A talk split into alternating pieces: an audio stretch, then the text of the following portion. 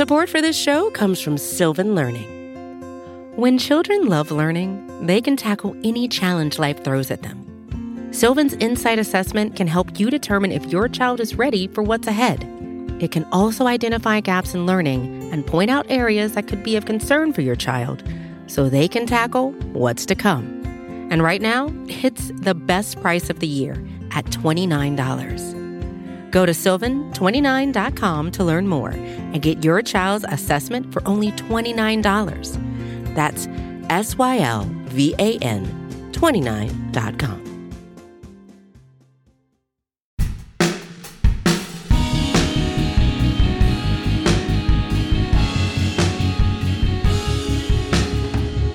Guys, Brexit is almost here. You've all wanted it, you've all been waiting for it. We are just weeks away. But there are a couple of stumbling blocks that are leading to uh, a potentially even more fraught Brexit. Uh, once January 1st comes along. That's what we're going to talk about today on Worldly, part of the Vox Media Podcast Network, here as of late with my two favorite people, the Jens. How are you, the Jens?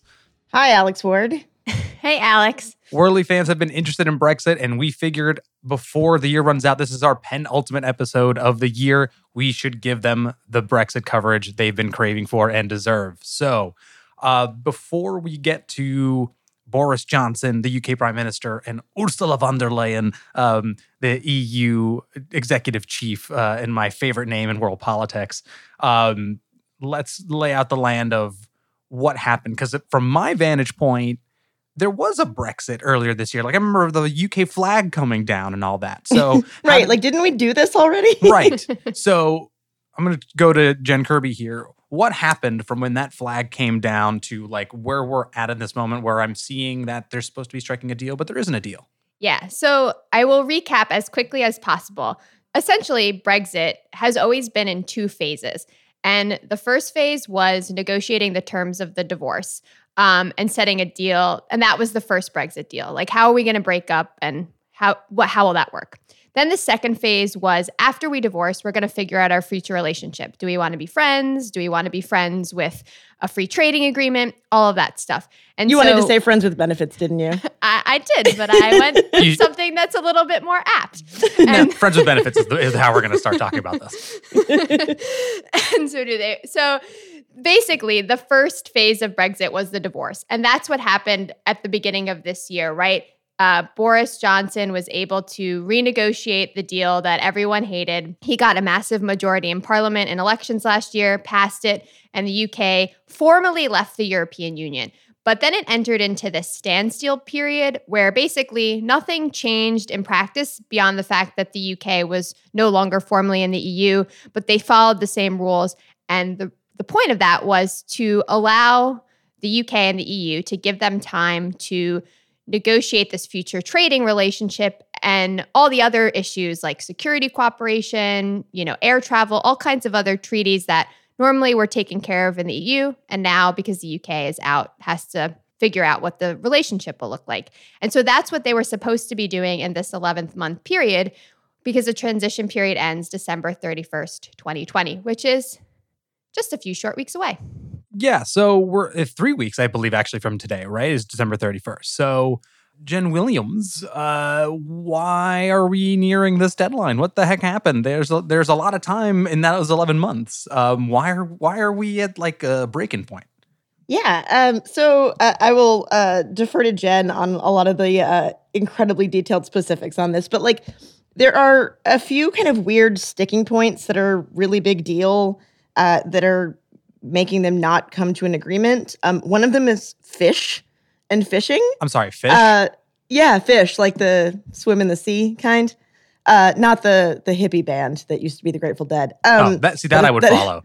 That is, mm, I see. See what I Mm, did see what you did there. Yeah, it's clever. Thank Very you. clever. Thank you. Um, yeah. So basically, uh, without getting too wonky here, uh, the UK, you know, wants to have more access and more control, having its own boats in its own waters for fishing uh, off its own waters.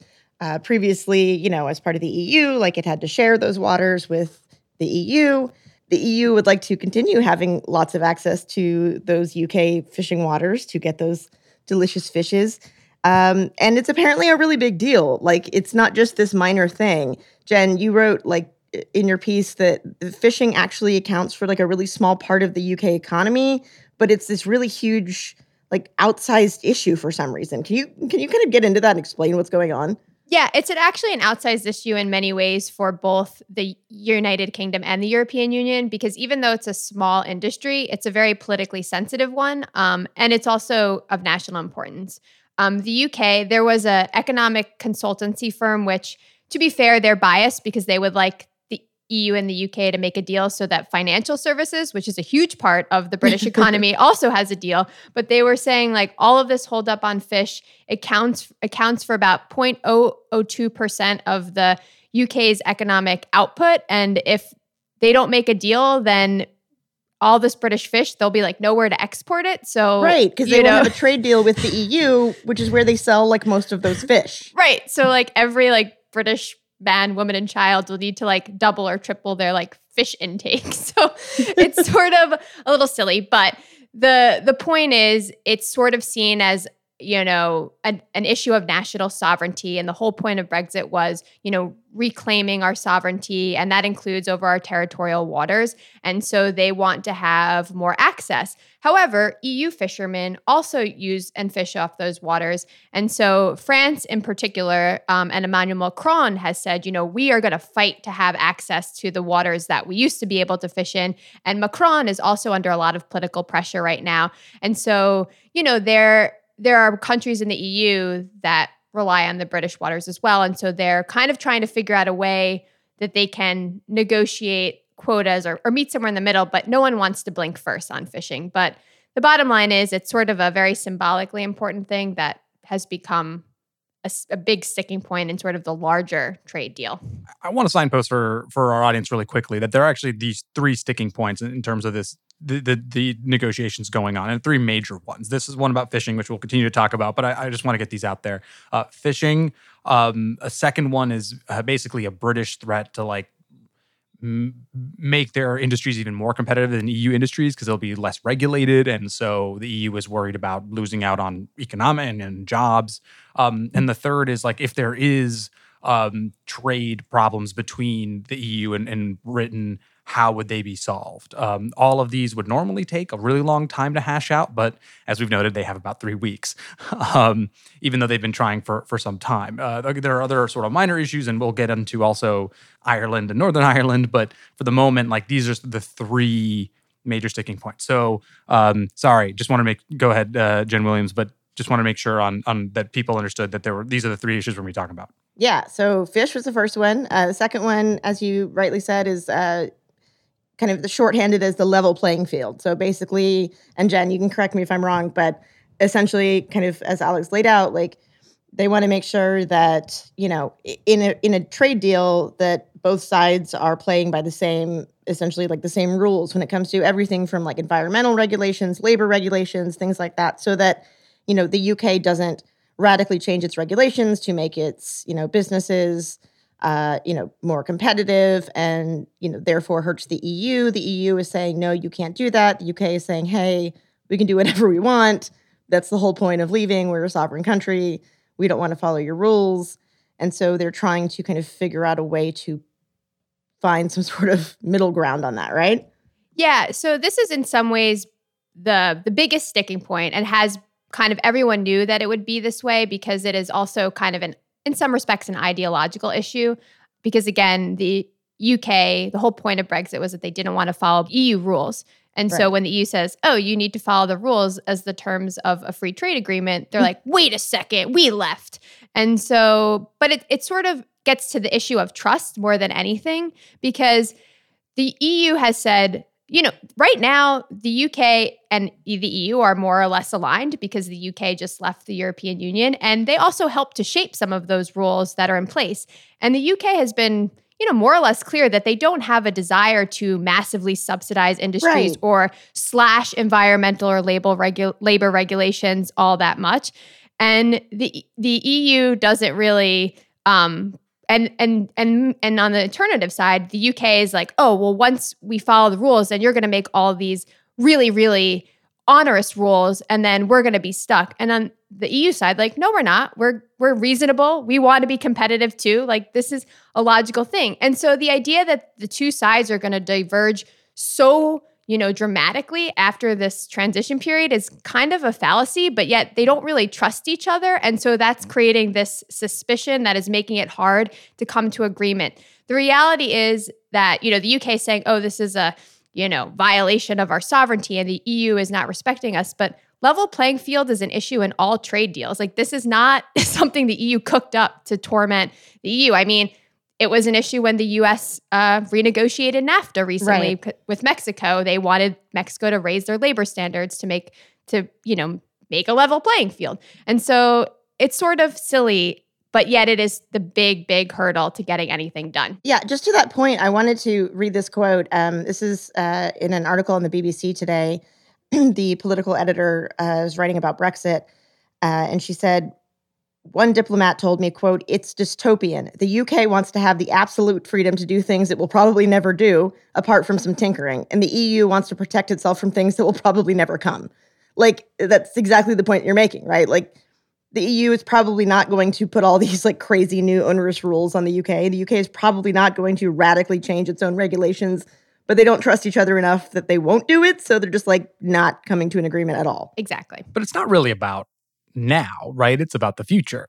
Like it, you of to make a deal both sides are going to play nice and and say the right things and and make sort of agreed upon stuff at the moment and but over time this can change if an if a UK industry does super well or, or an EU one or an industry in the EU does really well um, they're going to try to protect it that is kind of how this works or they're going to try to make it more competitive than others and so like you see violations in free trade deals all the time all the time. And it's because certain countries um, want to make that industry grow because they feel like they can ride that to sort of more jobs, et cetera. So I don't get like this notion that this is somehow concocted. Like there will be strife on this down the line. There's going to be something that happens or some industry that pops up or um, that becomes more important and one of one or the other will regulate a little bit less. I'd, I'd probably bet on the UK to regulate less than the EU.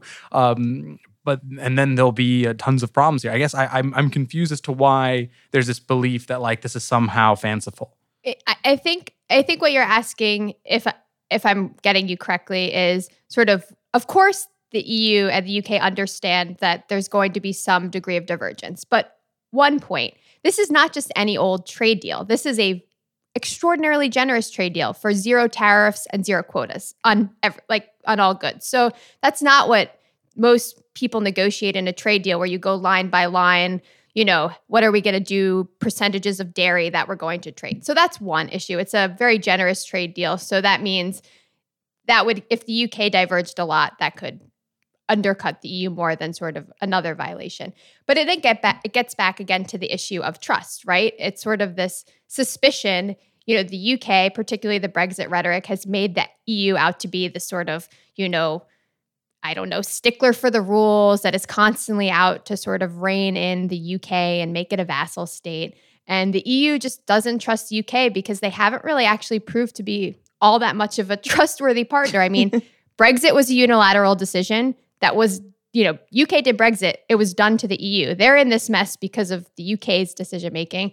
Recently, and we can get more into Northern Ireland stuff, but they passed a, uh, tried to present a legislation that would actually violate the original Brexit deal. So I think this sort of gets to the third sticking point, which is the EU wants to find a way to be able to hold the UK accountable in case they do break the rules. Like, how are they going to negotiate and deal with disputes if they do come up? And that's the third sticking point, which is they don't haven't quite figured out a way that will create a cushion so that if someone does go ahead and diverges too much too much or breaks a rule, how they're going to be punished and what penalties will exist. Will they be tariffs? Will there be a dispute resolution? And so that's the third sticking point is they don't even know how they're going to resolve any problems when they come up. So my question for you, Jen, uh, on that, and I don't, I don't know if you know the answer, and if you don't, that's fine. Um, but you pretty much know everything on Brexit that there is to know. But uh, like, why can't they just like go to the WTO, the World Trade Organization? Like, isn't that the body that everyone is supposed to use? Like,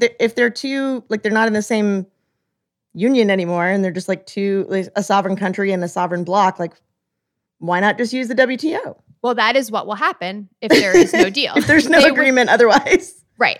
There's Got no it. agreement. They will go to WTO rules, which means whatever the, you know, tariffs are on set by the WTO on tomatoes, that's what they say. And the reason why that is not a good thing is because the UK exports like 250 billion, you know, worth of goods or worth of exports to the EU a year. They are a massive massive trading partner the after 40 years in the European Union, businesses are used to doing frictionless trade with Europe, Right. and that is not going to happen. And this is sort of the key is that a deal was going to create some friction that wasn't there before because the closer the relationship, the less friction. But if you have a clean hard break with nothing, then you're introducing all of these things that businesses have never ever dealt with before on both the UK and EU side. I, just to use a really sort of rough example for for especially for listeners like think of eh, the US court like system right if you have a dispute between two parties usually start at a local level or a state level wherever it is I usually go to Judge Judy. I mean who doesn't I'm a Judge Joe Brown guy but you know teach their own you go to a local level and then like if it really needs to escalate it goes to like Supreme Court the WTO in a really rough way is like the Supreme Court of global trade um and usually in deals like this, you want to avoid that, right? Because it takes a really long time. It becomes highly politicized. You don't have that much control. And so, like, one of the most contentious issues always in trade deals is like the rules over enforcing the rules. And that's what this third dispute's about. Um, and so, like, in the US and Korea trade agreement, for example, like, there's a dispute mechanism. Um, and that's what they're i think they're that's what they're fighting for here is like to to be able to solve the issues at the local level let's say between the two of them so they don't have to get the WTO involved and have it become this incredibly tense tense filled project but of course like rules over enforcing the rules is a really hard thing to to do especially when you already have all these other uh, problems swirling about so okay so i want to so i want to recap again we had um, rules over the rules two we have level playing field like making sure the industries are playing on this the same well field nailed it um, and then three we have uh, Aptly named. right? And then three, we have uh, the fisheries issue, which um, I guess I wanted to get into just a little bit because I wanted like why this is a bit more contentious than I think uh, we discussed. Yeah. So when we were talking about this episode before we recorded, Alex made a really great point, and I like it really clarified for me why like fish of all things is a really big deal. So say it again. Sure. So it is undoubtedly like 95 to 99% about economics, right? People in France, particularly, would like to have access to British waters. When the UK is out, it will have a 200 mile nautical mile zone. And so, in theory, or at least even in legal practice, you can't you can't have it used. So, like that's what's really at stake here. Like the people want to use those fisheries, and even if you talk to people in the UK or and even read the reports, they're like, yeah, we get that they'll still use the waters. We're not going to like you can't put a wall around it, right? Um, okay, Build so- the wall. build the wall in the water. Okay, so there's that. But a real cultural issue here, and like underlying all of this, is that Europe is incredibly, that Europe really remembers what it was like to be hungry not that long ago. Um, World War II, there's still a large generation of people who lived through devastation and danger and horror and and hunger. And after that, Europe spent a lot of time, European nations spent a lot of time safeguarding their agricultural industries. The agricultural industries are incredibly important, receive tons of subsidies, and then fishing and all other kinds of things. And even if it's not efficient, in fact, it isn't market efficient. um, but like these, you know, dairy farmers and fishers and um, farmers, all of these people are, are still considered the backbone of European economies because the one thing that the historical memory of, of, of modern historical memory of Europe um, tells us is that like we cannot go hungry again. Uh, for your Worldly bingo cards, I am going to bring up like my family in Spain, but like my grandparents talked about this constantly. Talked about like well, they lived through the Spanish Civil War too, but then and World War II. Um, but like in both of those episodes, even though Spain wasn't in World War II, they were just like, it was really hard to get food. We grew up hungry. And it got to the point that, like, when you asked if, if my like grandfather gave you food and you didn't like it, he'd be like, you know, he'd do the whole stereotypical thing, like in my day, um, kind of deal, right? But like, it wasn't just idiosyncratic. It was something that happened across European cities. It is something that is truly deep and powerful. And so, any discussions, whether it's fish, whether it's tomatoes, whether it's um, whatever it is, uh, dairy, uh, it will always, always be contentious, and it will always speak to the core of like this horrific European memory um, and and the politics of the day. It, it, cannot be overestimated, and so fish seems kind of like weird, and and it is right. I mean, um, but like let's think about what Boris Johnson and Ursula von der Leyen when they talked on Wednesday. What they were eating, they were eating scallops and turbot, um, right? And it was oh, really yes, and it was partially because of like to remind about the fisheries issue and a sort of cheeky, but it is also speaks to the fact that like do not forget what this is all about. This is about food. This is about making sure people stay fed, um, despite recent decades where people just could not get the food they wanted. End rant. But I but I think that's a really sort of important underlying issue that's not discussed enough. Um, okay, and with that, I guess we'll go uh, to the break and we'll talk about uh, borders and then um, why this is all just really, really weird.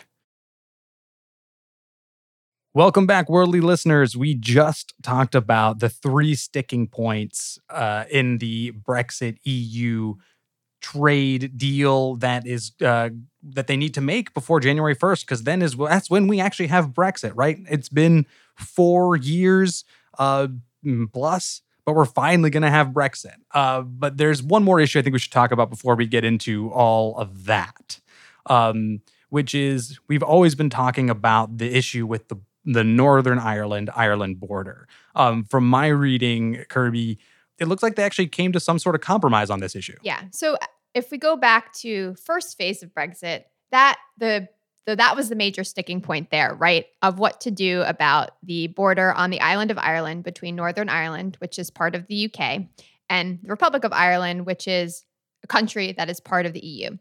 And that land border is the new border between the UK and the EU. And it also happens to be a very politically sensitive one because it is the integral to an ongoing peace process um, and integral to the peace process is keeping that border free of customs checks, any sort of physical infrastructure, which is very hard to do if you have the UK and the EU following different customs rules and trading schemes. Why is having an open border important to like making sure that a conflict is settled? Yeah, absolutely. So, um, because the conflict was fought over sort of the status of Northern Ireland. So, on one side, you have unionists um, who tend to be Protestant, but that's not always the case. But the Unionists believe that they're part of Great Britain and that it is one big union. Then you have the Nationalists who tended to be Catholic, but again, not always. And they believe that Northern Ireland is actually part of Ireland and it is one big country. And so essentially, they were fighting for unification to bring Northern Ireland and to Ireland to unite as one country. And in the later part of the 20th century, there was physical conflict in Northern Ireland over this this question of, you know, are they part of the United Kingdom or are they part of of Ireland? And so in 1998, uh, the United Kingdom, Ireland, the European Union, um, with help from the United States, and of course, the factions in Northern Ireland reached a peace agreement. And so, as part of the peace agreement, to sort of appease both sides, the border would basically be seamless. Uh, this is important because during the, the the conflict, which was called the Troubles, that was a heavily fortified border because uh, members of the uh, Irish Republican Army who were, uh, you know, fighting for this unification would often, you know, go across the border because, uh, and so it was, you know, heavily militarized by the British Army, and it was a real sort of physical manifestation of this conflict. And so taking down those fortification, those barriers was a huge part toward peace. And now, um, you know, a few decades later, the border is seamless. You do not know where Ireland begins and Northern Ireland ends. And, you know, except for like the mile markers may change and stuff. And so, also, you know, as part of the peace agreement, people in Northern Ireland had you know, could get Irish citizenship, which when you're all in one big European Union, that's not a big deal because you have, you know, free travel and stuff. And so there's many EU citizens who are actually living in Northern Ireland. So for all of those reasons, they needed to keep that border open. Um, so that's sort of the the very very long short story. so I guess I just want to recap for folks. Then, like basically, Northern Ireland got to be part of the UK. Um, union so uh, unionists the, the Beatles side got to be part of the UK. The Nationalists, the U2 side, got to basically have like a, a United Ireland all in name.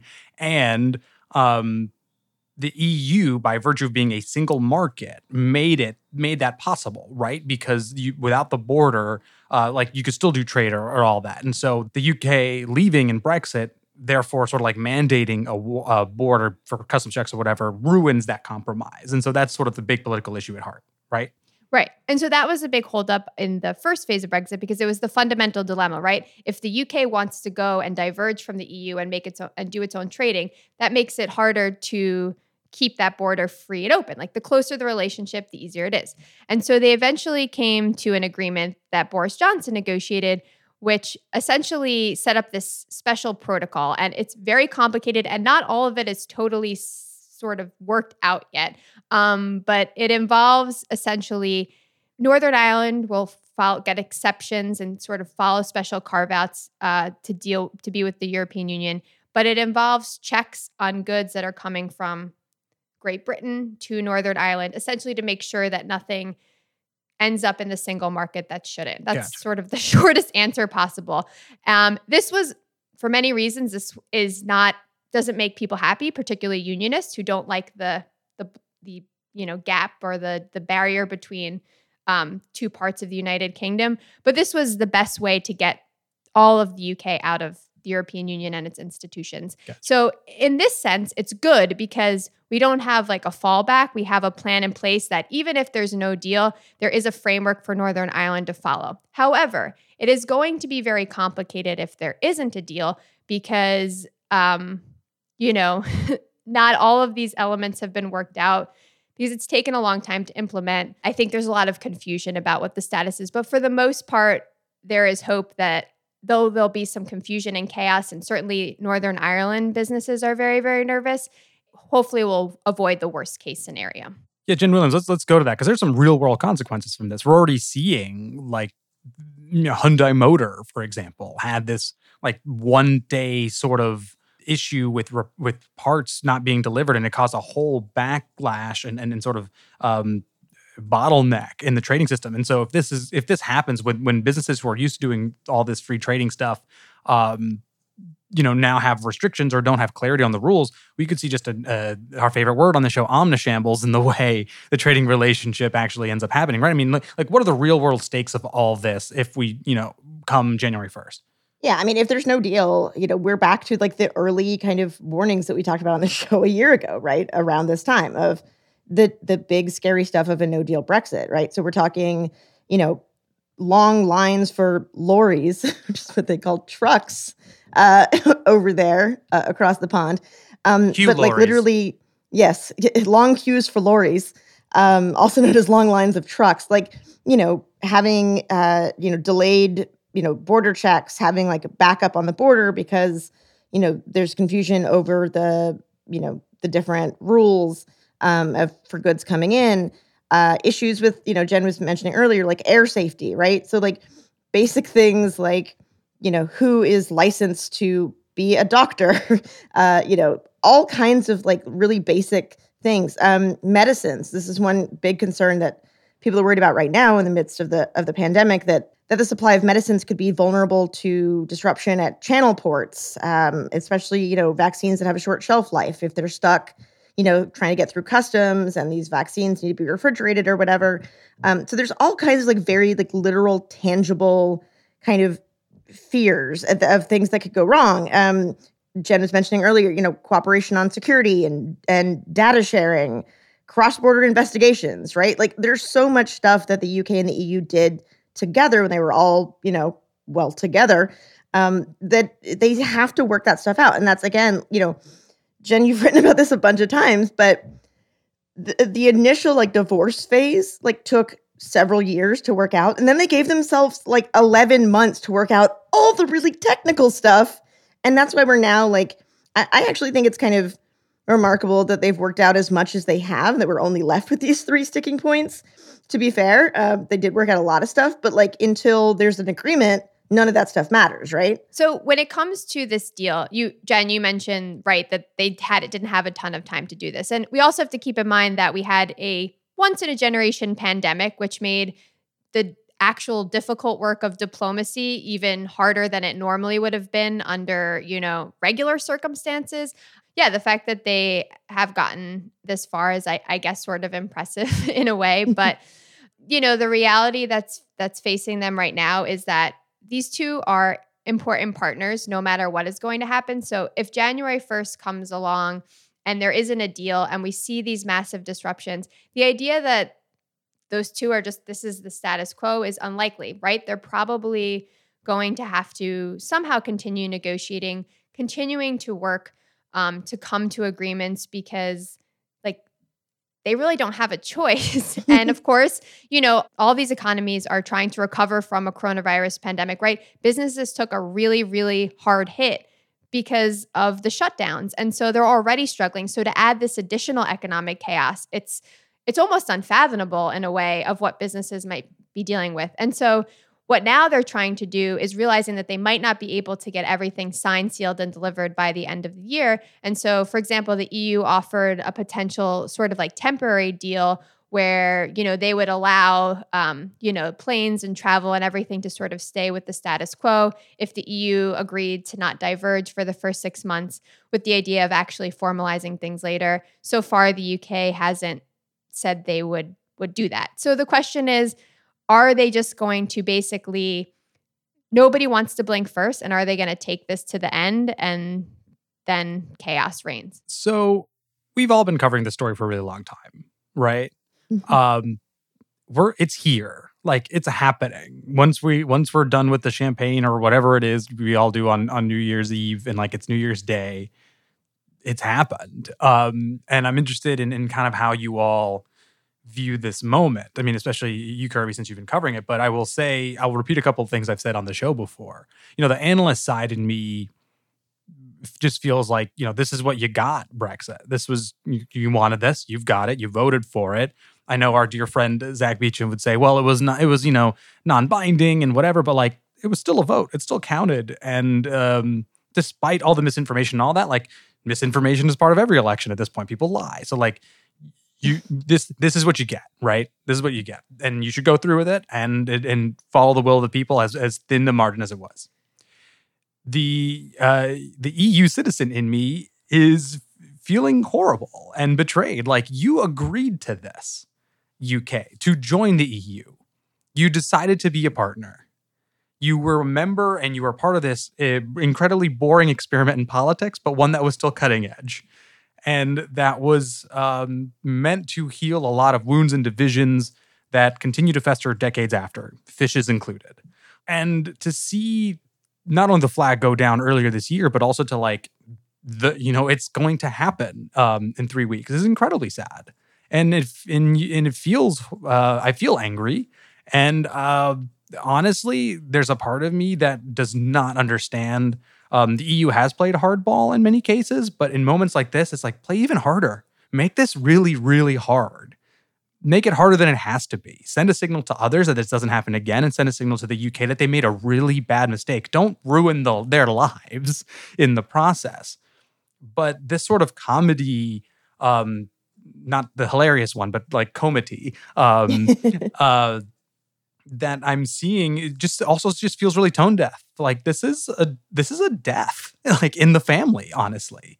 Um, in terms of the politics of the EU, I at least it feels to me. And so um, I I as we're talking about this now and um, as as we approach January first, like I I can't help but feel like a sense of remorse. Um, but anyway, uh, uh, over to you guys. Perhaps you are less morose than I am. I think the EU is or was incredibly sad about the UK leaving because they do value their partnership and the UK had a really great deal. They had the best deal of all the European Union countries. They, you know, they got to enjoy the single market, but they got to keep their own currency. And so they had a great deal, right? And the EU was incredibly sad when they left. And I think, you know, this is not to say that the EU has not played hardball, as you said, Alex. There is room for them to be more flexible too.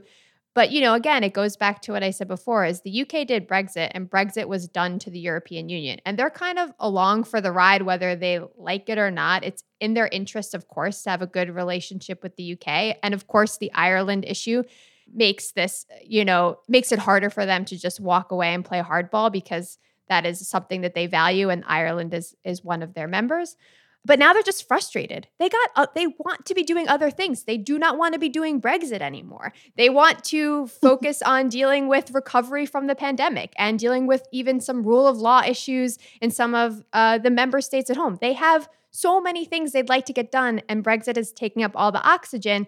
And the UK is sort of acting like, how dare the EU not give us the deal that we want when the UK made the decision to leave. And the UK has the problem is Brexit, we've talked about this before. Brexit meant all things to all people, and it sounded great.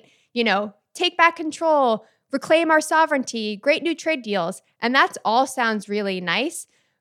Except now the reality of Brexit has arrived. Like when it when it Brexit was a distant, you know, goal or dream, it was easier to kind of sell that. It's going to be a lot tougher to sell when people start seeing the realities of what it means when you can't just like pick up and spend your summer in France or whatever the case may be. And I think the UK's insistence on, you know, trying to have its cake and eat it too, of trying to get this fantastic trade deal, but also not necessarily realizing that they're out of the club. They don't have as much power anymore, is only starting to sink in. And I think that's some of the the dilemma the UK faces right now. Yeah, I, I definitely agree with both of your sentiments. I have uh, maybe not as much personal emotional connection to to the issue as uh, you in particular alex obviously as an eu citizen you are. But uh, i i guess for me you know one of the things and and you kind of flicked at this uh, in your you know when you were talking alex but you know there was uh, and yes disinformation and misinformation and lies are part of every campaign. But you know jen as you said like they were sold this you know the people who voted for brexit were sold this like really shiny idea that you know money that was you know given to the EU for whatever reason was going to be put back into the National Health Service, um, you know Britain's uh, you know national healthcare system, um, you know that they were going to make Britain great again, right? And I think for me, it's just sad to see that you know that's not happening, right? And that there is all this economic disruption, and that you know people whose you know livelihoods they were told were going to get better from this um, are now in the midst of, like you said, a, a horrific economic downturn because of a pandemic and are now facing this chaos. I think it's just unfortunate at a kind of very real personal level for people who, you know, even for the people who didn't vote for it and, and, and are also caught up in this, right? Like, I think it's just kind of tragic all around. Um, I hope that they can come to some sort of agreement, right? Like, there is a possibility they could avert some of the worst of this, right? Like there is a chance they could figure this out or, you know, that the UK could potentially agree to some of those contingency plans to kind of fudge the, the deadline a little bit for maybe another year until they can work out some of these sticking points. Like I think there's still, you know, in for me, I think there's still a little bit of hope that just because we've seen this happen so many times that they'll just kick the can down the road again and just kind of fudge the deadline again. But, you know, I think there is still a chance. Like, it doesn't all have to be horrible. They could figure this out. I think the problem is that, you know, the politics um, on both sides are making each side, you know, not want to back down. And that's really difficult because someone is going to have to blink, right? Somebody is going to have to give somewhere. And right now, it doesn't look like that's going to happen. Right. And I think to that point, I, I do think they're going to to reach an agreement. I don't think this is going to go on forever. And I do, I actually think that they will somehow f- figure something out. I mean, in part because of the politics, right? So, you know, the question is Boris Johnson, who's the UK prime minister, of course, is a political animal, right? And so he is he rode the wave of Brexit to power. And right now he's facing a bit of a revolt from his the right wing, which is somewhat ironic if you remember the first stage of Brexit, where Boris Johnson was leading the revolt against Theresa May. But they're revolting, or they had been revolting about um, COVID restrictions, right? But Boris Johnson has sort of lost his luster. Um, you know, there's some speculation that he is like never fully recovered from COVID, and that's why he doesn't have a sort of exuberance and just like, you know, Boris Johnson, the showman, has kind of faded a little bit from from the scene. Um, so, but Boris is facing a lot of pressure, right? And so there's some sense that perhaps he may just go for a no deal so then he can sort of blame the EU for the chaos. Like it's not his fault, it's the EU that's being intractable. At the same time, I think anyone with a brain realizes how truly damaging and devastating that could be for the UK economy and for really the entire continent. And that Boris may, at the last minute, you know, the UK may climb down, either reach an interim agreement or, you know, sign a, a deal. And then Boris will come back and try to sell it as like, look, we held firm and then we got the EU to cave and we got the greatest deal ever. And like, here we go. Right. And so, you know, in the end, and sort of save his skin that way. Um, and the EU will have to sort of hold their tongues in Brussels while, you know, Boris Johnson brags about his great deal. But that in the end of the day, this is sort of a lot of brinkmanship that will end up coming together at the very, very last minute, which has sort of been another theme of Brexit. So we will uh, leave it there and see what happens after they meet again on Sunday. Uh, but thank you both for chatting about Brexit once more and uh, what a wild ride it has been. Um, so thanks to all of you for listening. And please remember to rate, subscribe, and let us know how we're doing. And we will see you next week for our final episode of the year. Later, y'all.